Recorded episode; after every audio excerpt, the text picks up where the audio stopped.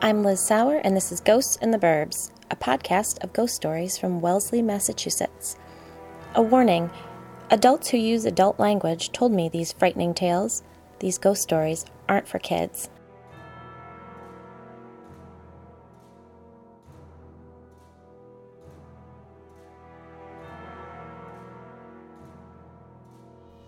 A sincere thanks to everyone who ordered a Ghosts in the Burbs baseball t shirt. All of you made it an incredibly successful campaign. I am so grateful for your support. Happy last week until October. I'm watching all the ghost hunting shows, reading The Demonologist by Gerald Brittle, and binging Dogman Encounters radio podcast. It's wonderful. Well, the season is upon us, but before we plow forward, I feel that I should warn you. I don't think you're going to like where this is headed. We're on to ghost story number 48 The Final Interview, Part 1.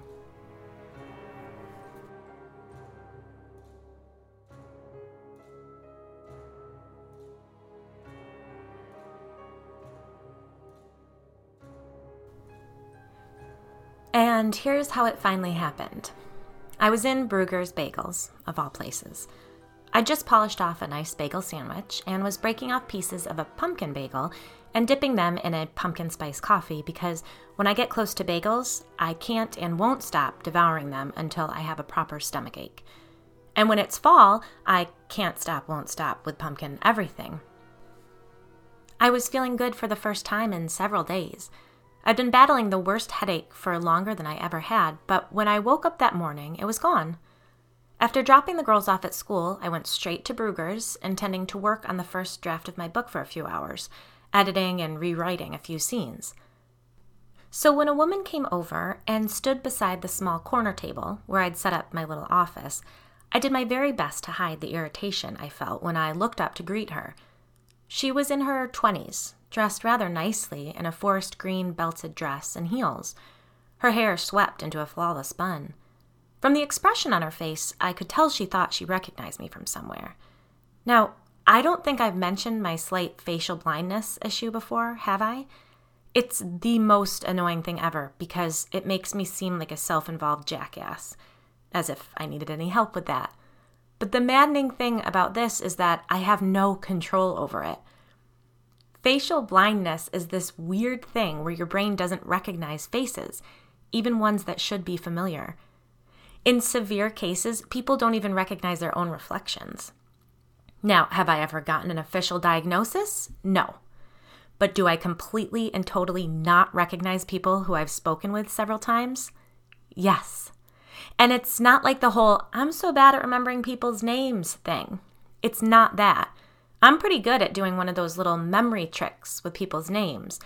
But if I don't recognize someone, then trying to pull up their name with a trick is impossible.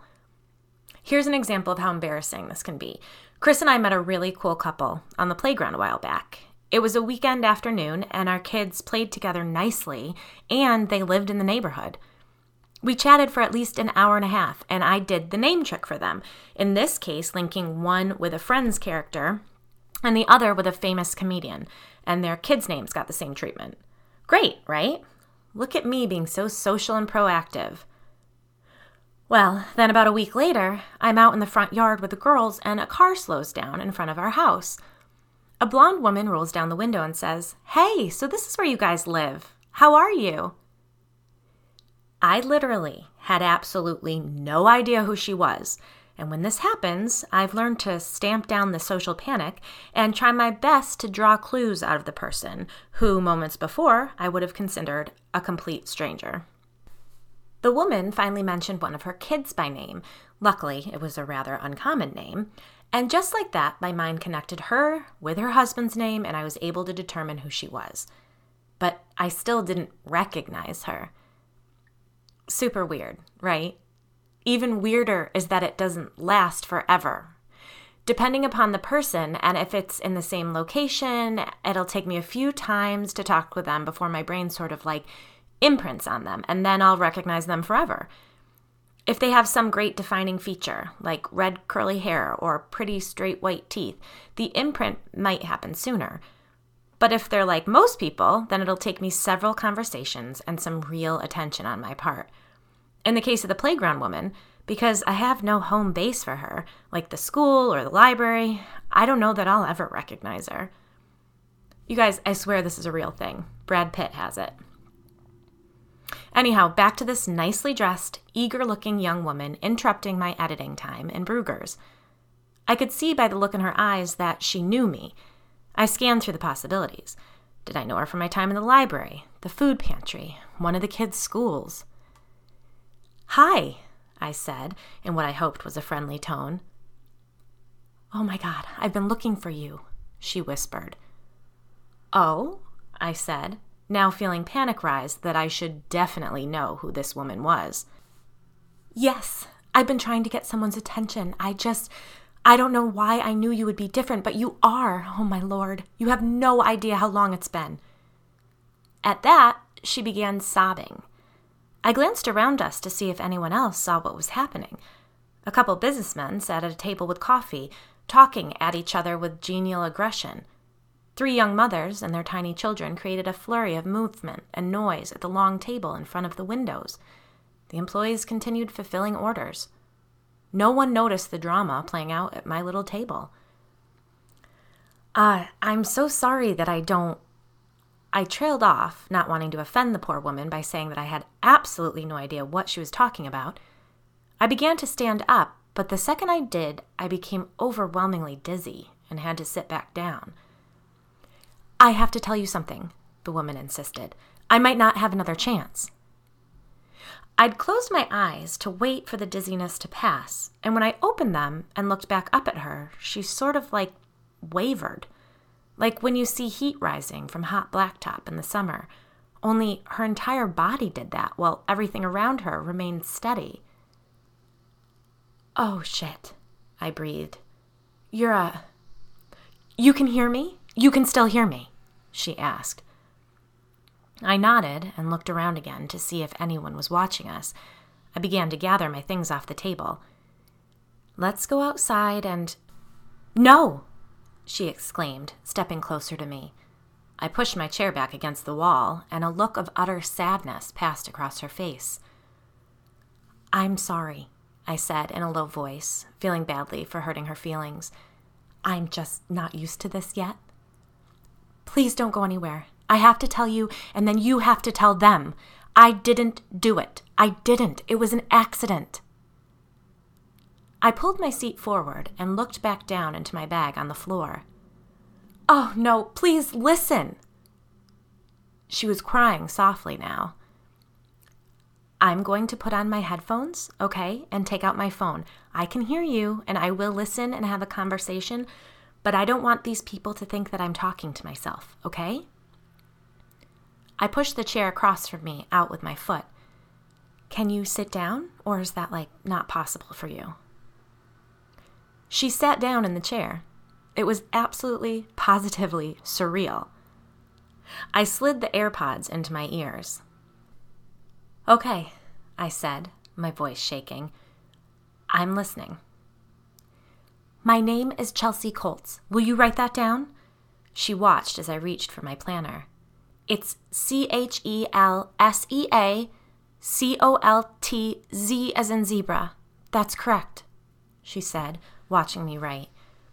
I've thought about what I would tell someone if I could just get them to listen. I've practiced it for so long, she began. She went on to tell me that she'd lived in the house next door with her husband, that they'd been blissfully happy, save for the fact that they could not get pregnant. They'd tried for 19 months. She was very specific about this. And they'd made an appointment with a reputable specialist in Boston her cousin had consulted with the man and was pregnant within two months of following his instructions. Why would I do it when we had that appointment in just three weeks? It's absurd, she insisted. What do they think you did? I asked, then quickly looked down at my phone screen, remembering that no one else could see this woman but me. Chelsea told me that she'd been tidying the kitchen. She'd baked a roast for her husband and his parents the night before, and the carving knife had been left to dry on the counter. As she carried it across the kitchen to the knife drawer, Her foot caught on the edge of the crocheted rug that lay in front of the kitchen sink. She tripped and slammed her hand down on the counter to catch herself. In doing so, she managed to slice her right wrist open. She panicked. Blood was everywhere, and she wasn't thinking straight. She didn't want to bleed all over the rug, which had been a Christmas gift from her mother in law, so she gathered her skirt around her injured wrist and ran outside, planning to go to the next door neighbors for help. But she'd lost too much blood by the time she made it across the yard. She had to sit down and wait for the dizziness to pass. She told me that she must have closed her eyes and lost consciousness. And when she came to, her husband could neither see nor hear her. Her mother walked right through her. Her sister sat crying in her sewing chair while Chelsea uselessly screamed, I'm right here! over and over. But the baby, her cousin's baby, saw Chelsea at the wake in their front parlor. She got the little girl to giggle by making silly faces, and that's how she knew that eventually she'd be able to find someone who could see and hear her.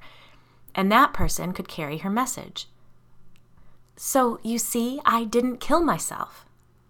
She sat back in the chair, though how that was possible, I honestly haven't a clue, and folded her hands in her lap. Her demeanor changed considerably. Her face softened, and she actually smiled at me, shyly. I apologize, she said. I didn't ask your name. Liz, I told her. But she was looking past my shoulder, out the windows at the front of the bagel shop. Oh, my word, she breathed. Philip! Oh, my word! I turned to look behind me to see who she saw, but the only person on the sidewalk in front of the shop was a middle aged woman with an elderly golden retriever. I turned to look back at Chelsea, but she was gone. I sat there for quite some time wondering if it had all really happened. You're lucky in one regard, Judith said during a very long phone call about the incident. How so? I asked. When I see 'em, I usually feel how they did when they died.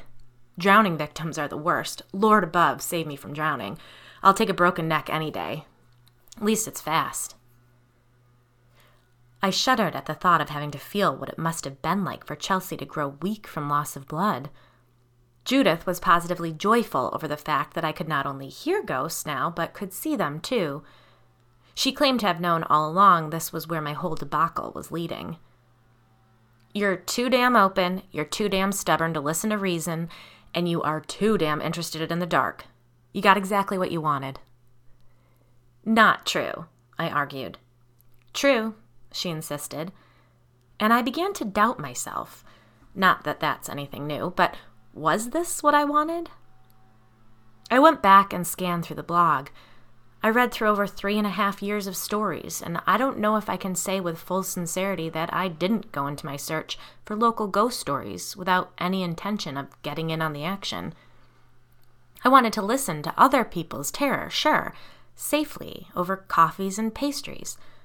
In looking back at those stories, I found myself cringing at how relentlessly snarky I've been in my descriptions of people. Yikes. I barely recognize the woman who blogged those early stories. So much has happened over the past three and a half years. Thankfully, life knocked me down a peg or two since the beginning, and I hope it's made me kinder and more able to point that judgy ass finger at myself. Rereading some of those posts was a great reminder to not only not be an uppity snob, but it also forced me to be honest with myself.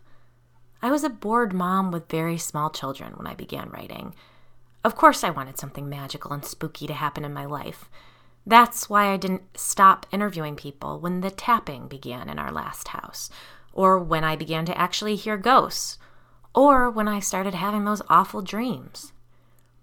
And now, here I am, right smack dab in the middle of the story. It began a few days after I met Chelsea. Let me be clear I'm not like seeing dead people everywhere I go. No, it's more like they see me, the ones who are looking, anyway, and when they do, they are incredibly eager to chat.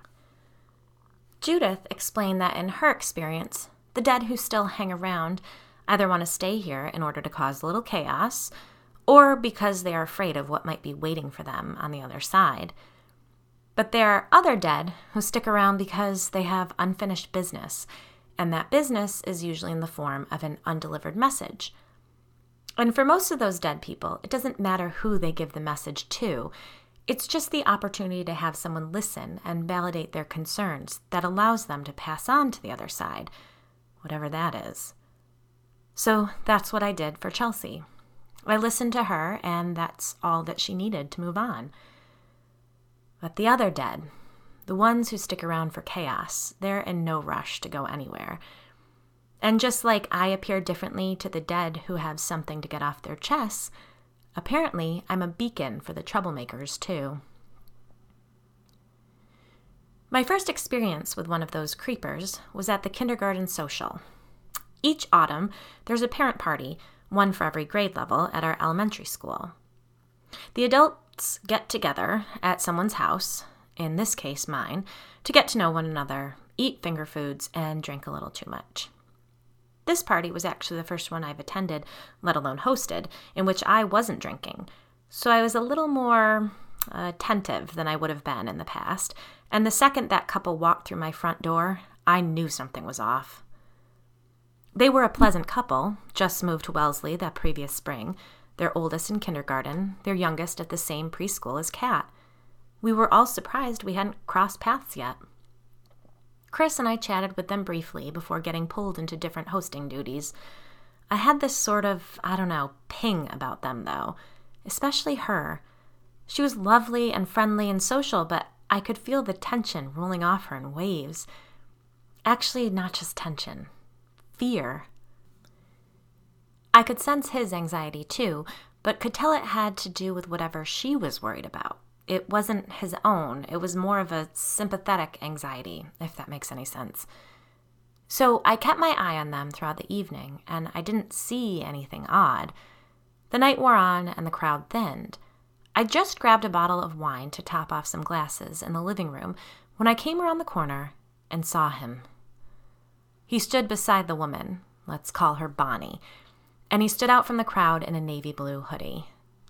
His very dark eyes and the most evil smile I've ever seen peeked out beneath the hood. When I locked in on those dark eyes, he pulled the hood down, revealing dull, jet black hair, the kind that comes from a box. Then his entire body wavered the same way Chelsea's had. A wave of dizziness washed over me, and I had to lean against our dining room table until it passed. As luck would have it, Bonnie saw the whole thing. I looked at her and saw a flash of terror in her eyes. Now no one will believe I'm not drinking, I said with a nervous laugh after she came over to see if I needed any help. The ghost disappeared the second I looked away from it, and that frightened me more deeply than seeing it in the first place. Where had it gone, and how in the hell did it get into my house? There are protections along my property line and at all the doors into my home to keep just that from happening. I excused myself to check on the girls and found them all sleeping peacefully upstairs. The rest of the night was a blur. Everyone seemed to decide at once that midnight was the collective curfew, and our remaining guests filtered out. The kitchen was empty, and I approached Bonnie as she placed an empty wine glass on the counter. Hey, I hope I'm not overstepping here, I said awkwardly, but I saw someone standing next to you in the dining room. She looked confused. Oh, I'm still not sure of everyone's name, she replied. What did he look like? I shook my head. It wasn't one of the other parents, I said in an apologetic tone. Her eyes went wide. Fuck, she breathed.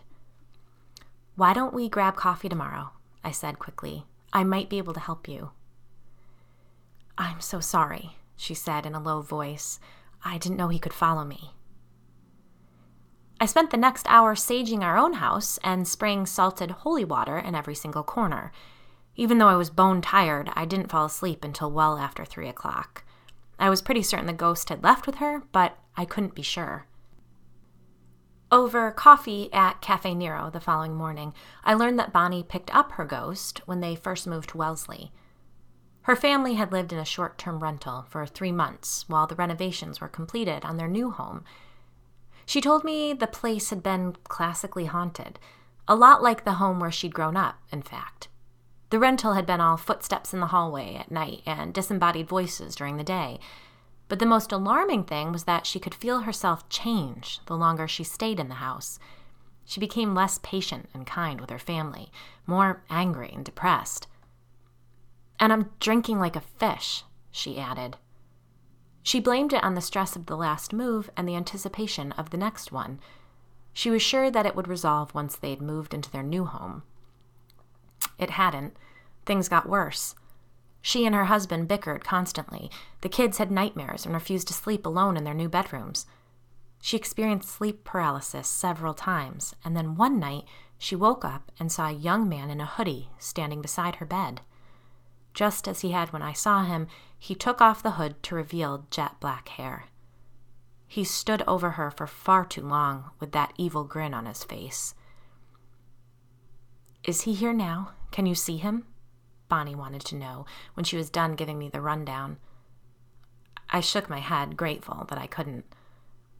I'm really new to this, but if you're open to it, I know a couple people who can help you. I'm willing to do whatever it takes to get rid of this asshole, she replied. So I called Judith. She agreed to come do a walk through Bonnie's home the following weekend to diagnose her ghost issue and put together a plan of action to resolve it. She would do it on one condition I had to tag along.